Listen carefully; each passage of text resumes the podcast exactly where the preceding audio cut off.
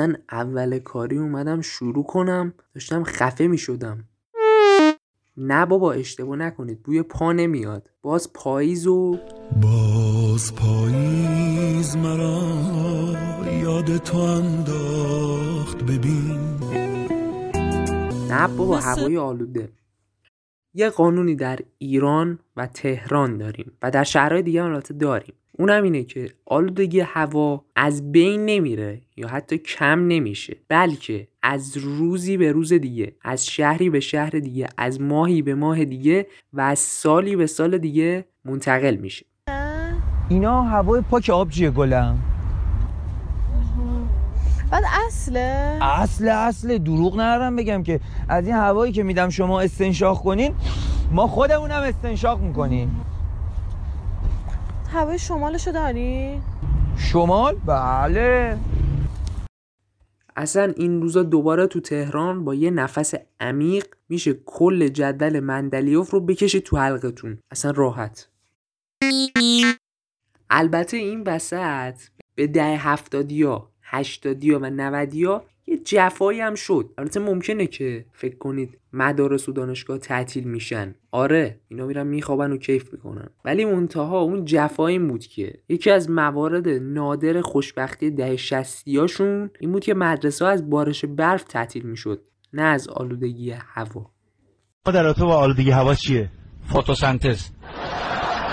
اصلا بیاین دیالوگ ماندگار فامیل دور رو با هم مرور کنیم. آقای مجری بهش میگه چه کمکی به کاهش آلودگی هوا کردی؟ فامیل دور میگه ما نه کارخونه داریم، نه تولیدی، نه ماشین، همین که هیچی نداریم خودش بیشترین کمکه.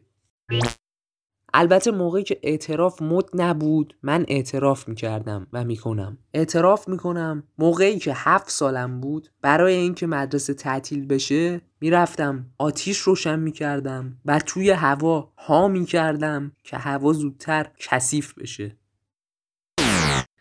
یادمه به پدرم اصرار میکردم که با ماشین بریم بیرون و برو بنزین بزن که بنزین بسوزه و هوا آلوده بشه. البته یادمه آخر اون روز من کلن از این ماجرا پشیمون شدم، چون آخر شب نه مدرسه تعطیل شد، نه من تکلیفمو نوشتم و نه هوا کثیف. فقط تنها چیزی که انجام شد این بود که فرداش من یه صفر کله گنده گرفتم و اومدم خونه.